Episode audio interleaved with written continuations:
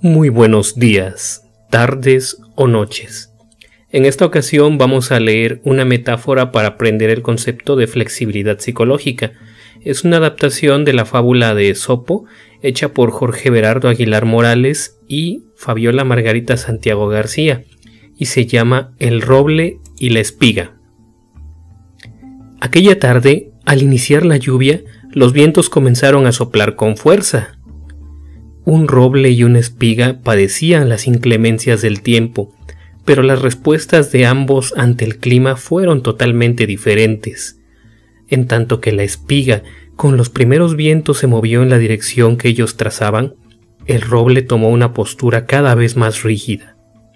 Tras enfrentar tormentas similares, el roble había aprendido a confrontar de este tipo de desafíos de un joven árbol flexible se transformó poco a poco en un rígido ser vivo.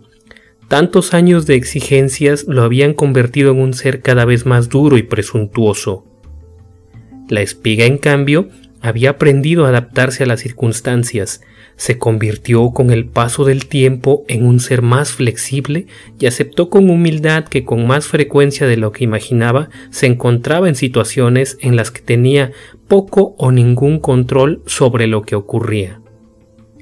El roble renegaba y maldecía en contra del viento, observaba poco lo que sucedía y en cambio ensimismado, repetía sin cesar lo que sus padres le enseñaron. Tú eres un roble y un aristócrata. De ninguna manera tienes que ceder. Jamás debes mostrarte débil ante el enemigo. No pienses en el miedo y no lo sentirás. El viento jamás debe percatarse de tus temores. La espiga siempre supo que el viento era muy poderoso, así que lo observaba con cuidado, trataba de entenderlo, preguntaba con frecuencia a otras espigas qué habían hecho para sobrevivir y para nada disimulaba sus temores ante la adversidad, solo respiraba. La espiga miraba con admiración al roble, en cambio el roble lo miraba con desdén. En esa ocasión, sin embargo, la tormenta duró toda la noche y el viento aumentó su fuerza como nunca. Ambos actuaron como siempre, el roble con mayor rigidez, la espiga con mayor flexibilidad. Llevaron al límite sus recursos.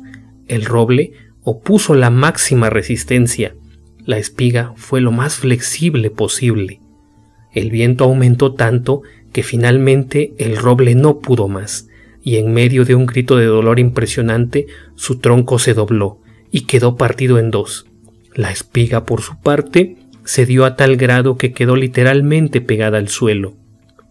Cuando la luz del sol apareció en el horizonte, el roble aún pudo ver cómo de entre los escombros la espiga que había sobrevivido a la furia del vendaval gradualmente se erguía y recuperaba su real estatura. Al pasar los días, el suelo se inundó de nuevos brotes. Solo el tiempo dirá si serán robles o serán espigas. Fin.